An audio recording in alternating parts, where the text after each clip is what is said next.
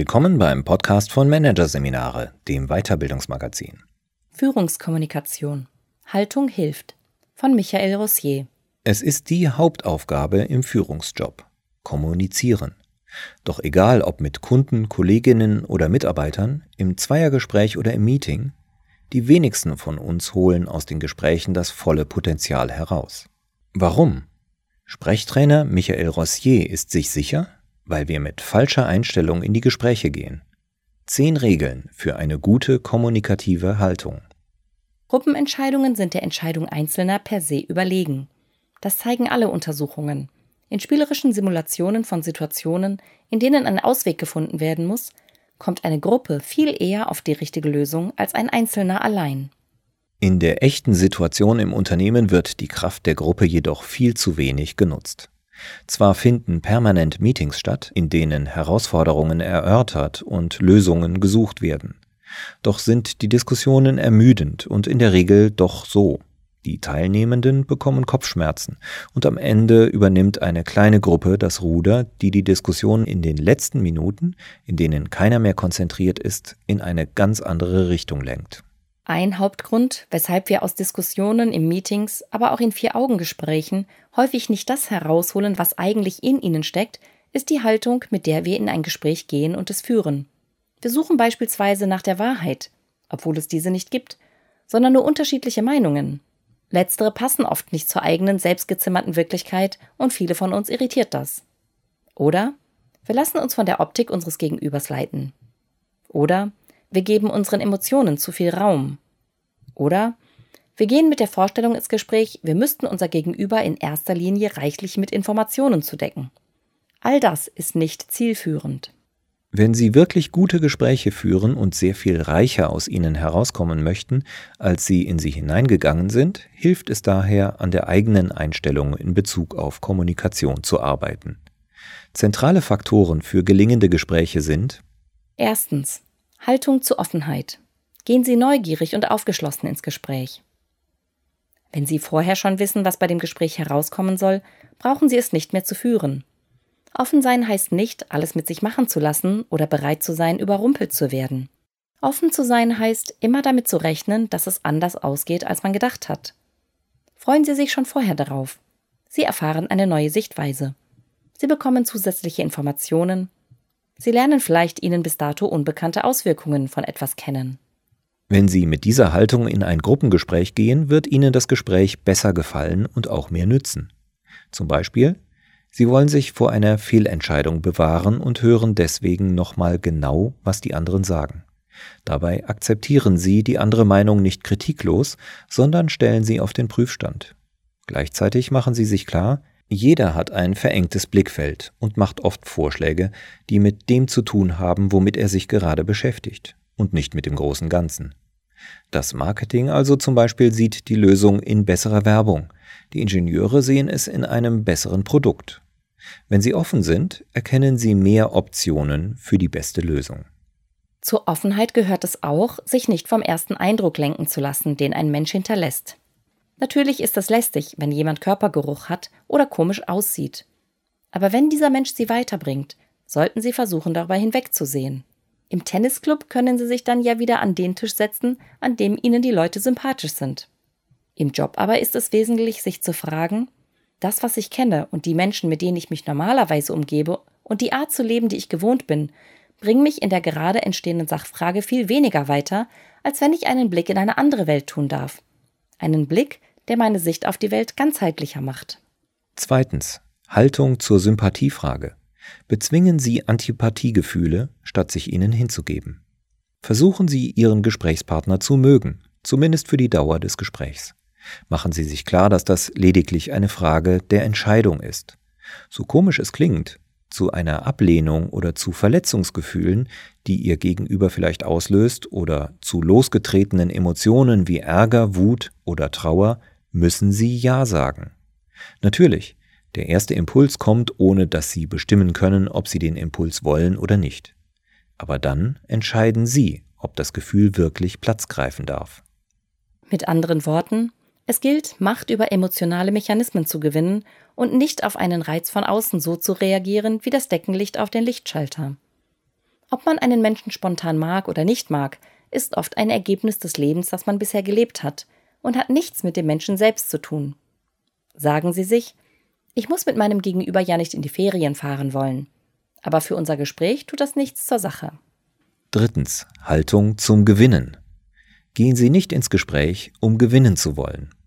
Wer versucht zu gewinnen, wird mindestens einen Verlierer produzieren. Wer sollte das sein? Ihr Gesprächspartner? Also Ihr Kunde, Ihre Kollegin, Ihr Mitarbeiter? Zu all diesen Personen stehen Sie in einer Verbindung. Darum sollten Sie nicht in den Kategorien von Gewinnen und Verlieren denken. Verliert der andere, schädigt das die Beziehung. Das bedeutet, wenn der andere sich als Verlierer fühlt, sollte neu diskutiert werden. Nur wenn die Beziehung zum anderen überhaupt keine Rolle spielt, können Sie eine Ausnahme machen. Aber wie oft kommt das in der Praxis vor? Viertens. Haltung zu Fehlern und Lügen. Geben Sie Fehler unumwunden zu und lügen Sie nicht. Je eher Sie eigene Fehler zugeben, desto besser. Das nimmt den Druck aus jeder Diskussion. Wenn man einen Fehler gemacht oder etwas übersehen oder sich geirrt hat, ist es das Natürlichste, das einfach zuzugeben. Das kann nur, wer wirklich stark ist. Dabei ist das Zugeben unendlich entlastend, denn danach können Sie befreit den Weg in eine zielführende Richtung aufnehmen. Auch darum ist es wichtig, eigene Fehler sofort zu benennen. Wenn es Menschen gibt, die regelrecht auf Fehler lauern, um sie dem anderen unter die Nase zu reiben und um mit Schadenfreude über diesen Fehler irgendetwas anderes wieder auszugleichen. Und das schadet der Sachdiskussion. Deshalb, im besten Falle sind Sie schneller als Ihr Gesprächspartner und geben Fehler zu, bevor der Gesprächspartner auswalzt, was Sie alles falsch gemacht haben. Machen Sie sich das schon klar, bevor Sie in die Auseinandersetzung gehen. Denn wenn es heiß hergeht, haben Sie oft nur Bruchteile von Sekunden, um sich richtig zu entscheiden. Dasselbe gilt übrigens für Lügen. Es klingt sehr banal, aber bitte lügen Sie nicht. Natürlich passieren uns auch unbewusst eine Menge Lügen, aber bitte setzen Sie Vertuschungen und unwahre Geschichten nicht als Taktik ein. Lügen funktionieren fast nie. Aber in Gruppengesprächen gilt das besonders, weil man in der Regel einer Gruppe von Menschen gegenüber sitzt, die auf jeden Versprecher, jedes verräterische Signal nur wartet, um es zu thematisieren. Anschließend kann ihr Ruf ruiniert sein. Und alles, was sie im Leben noch erreichen wollen, wird deutlich schwerer. Fünftens. Haltung zum Überzeugen. Vermeiden Sie es, Ihr Gegenüber überzuinformieren und hören Sie zu. Vergessen Sie den Gedanken, dass der andere Ihnen schon zustimmen wird, wenn er nur alles weiß. Zwei Menschen können aufgrund desselben Wissensstands zu ganz unterschiedlichen Meinungen kommen. Es ist also in der Regel nicht sinnvoll, viel Zeit damit zu verbringen, den anderen zu informieren und, und ihm möglichst viel mitzuteilen. Viele Diskussionen scheitern daran, dass jeder damit beschäftigt ist, seinen Standpunkt darzustellen, während keiner dem anderen zuhört. Hören Sie einfach zu, ohne Wenn und Aber. Wenn das aus irgendeinem Grund nicht geht, weil zum Beispiel irgendeine Störung vorliegt, sagen Sie das und beseitigen Sie, falls möglich, die Störung. Erst das Zuhören versetzt Sie in eine gute Position. Denn nur wenn Sie die andere oder den anderen wirklich verstanden haben, können Sie eine wirksame Strategie aufbauen, um zu überzeugen und zu beeinflussen. Zum Zuhören brauchen Sie keine häufigen Bestätigungslaute von sich zu geben. Eine Litanei von hm und genau wirkt schnell albern. Außer eventuell manchmal am Telefon müssen Sie nicht ständig signalisieren, dass Sie nicht schlafen.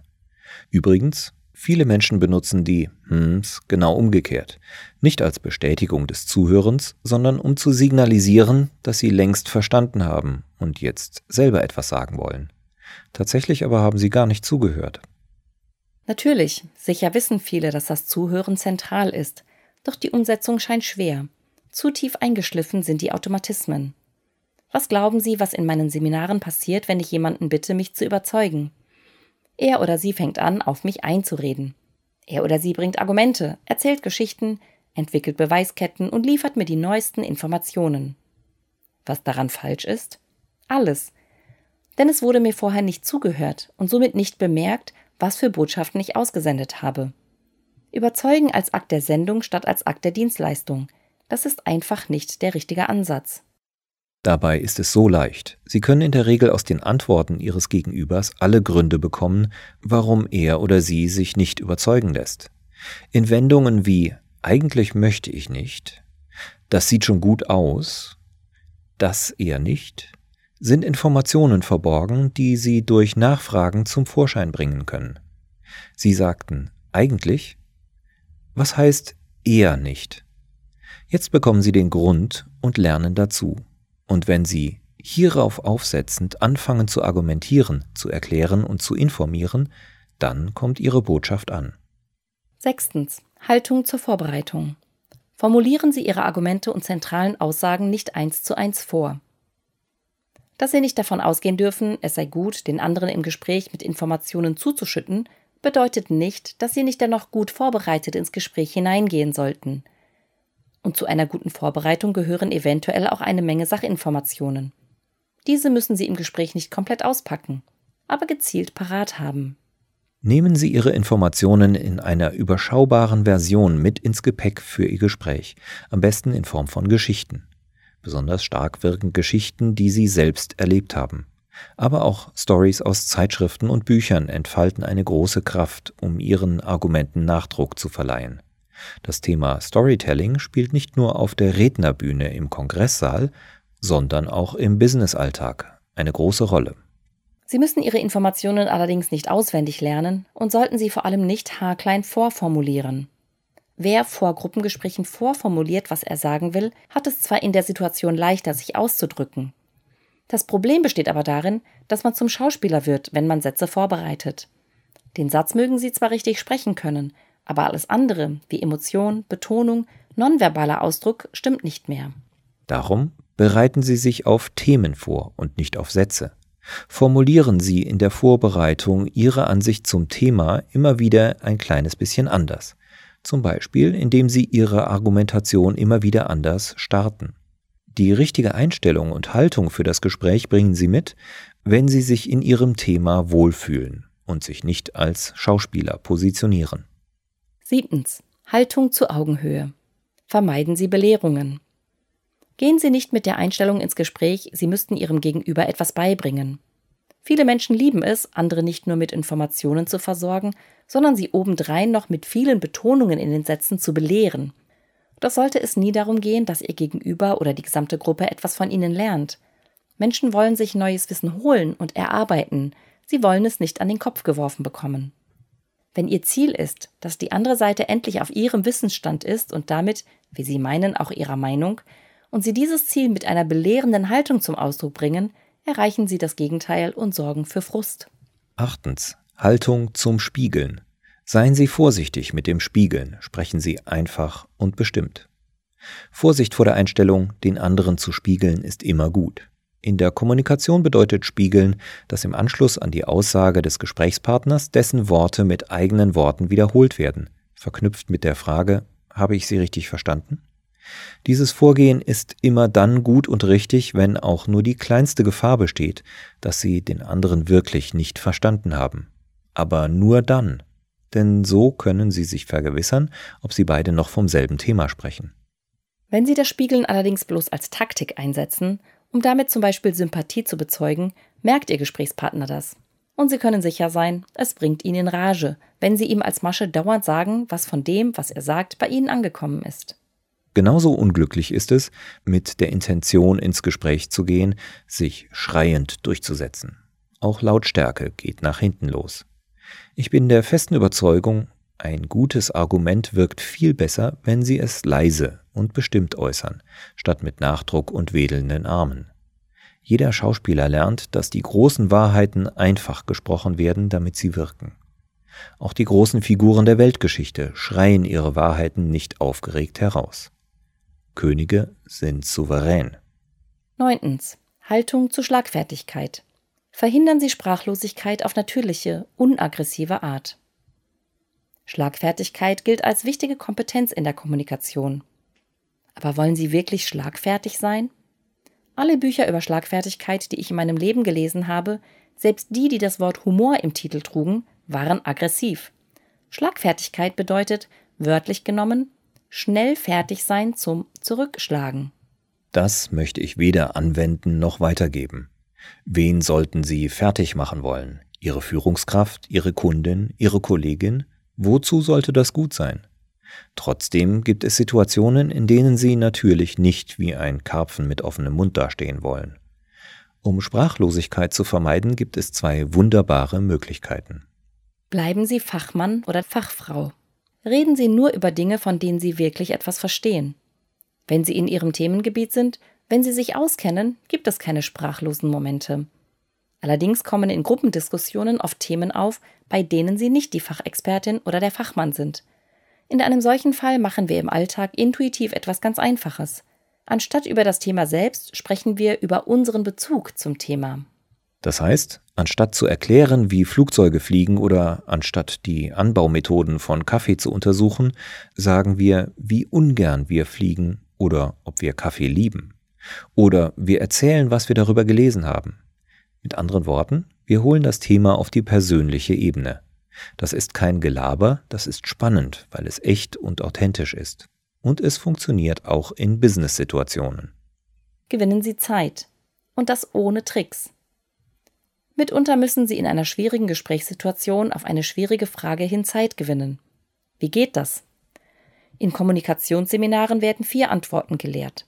Erstens, wiederhole die Frage. Zweitens, würdige die Frage. Das ist eine gute Frage. Drittens, frage in die Runde, was die anderen denken. Viertens, stelle eine Gegenfrage. Von all dem halte ich nichts. Tricks, die in Kursen gelehrt werden, sind keine Tricks mehr. Natürlich dürfen Sie eine Gegenfrage stellen, wenn Sie etwas nicht verstanden haben. Das sollten Sie sogar tun. Aber nur um Zeit zu gewinnen? Wie wäre es stattdessen einfach darum zu bitten, mehr Zeit zu bekommen? Sie können einfach sagen, lassen Sie mich einen Moment nachdenken oder da weiß ich gar nicht, wo ich anfangen soll. Es kann nichts schiefgehen. Wichtig ist nur, dass Sie das, was Sie denken, laut ausdrücken. Wenn Sie nämlich leise nachdenken, schießt Adrenalin ein und das kleine Teufelchen im Ohr treibt Sie an, endlich eine Antwort zu geben. Und das blockiert. Teilen Sie dagegen den Gesprächspartnern ganz ruhig Ihren Denkprozess mit, werden Sie selber ruhig. Vielleicht kommen Sie jetzt zu einer guten Antwort. Vielleicht müssen Sie zugeben, dass Sie gerade keine Antwort haben. Aber Sie bleiben entspannt und damit souverän. Zehntens. Haltung zum Smalltalk. Betrachten Sie Smalltalk nicht als small und belanglos. Insgesamt gilt, gehen Sie mit einer wohlwollenden, positiven Haltung in das Gespräch und zeigen Sie Ihrem Gegenüber diese Haltung. Dazu ist Smalltalk gut. Smalltalk mag für manche Menschen lästig sein, aber er ist wichtig. Sein Zweck ist es, dem anderen zu versichern, dass man es nicht böse meint. Dabei ist es völlig egal, worüber man redet. Der andere versteht ohnehin in erster Linie, die oder der will mit mir reden. Und das ist immer eine positive Botschaft.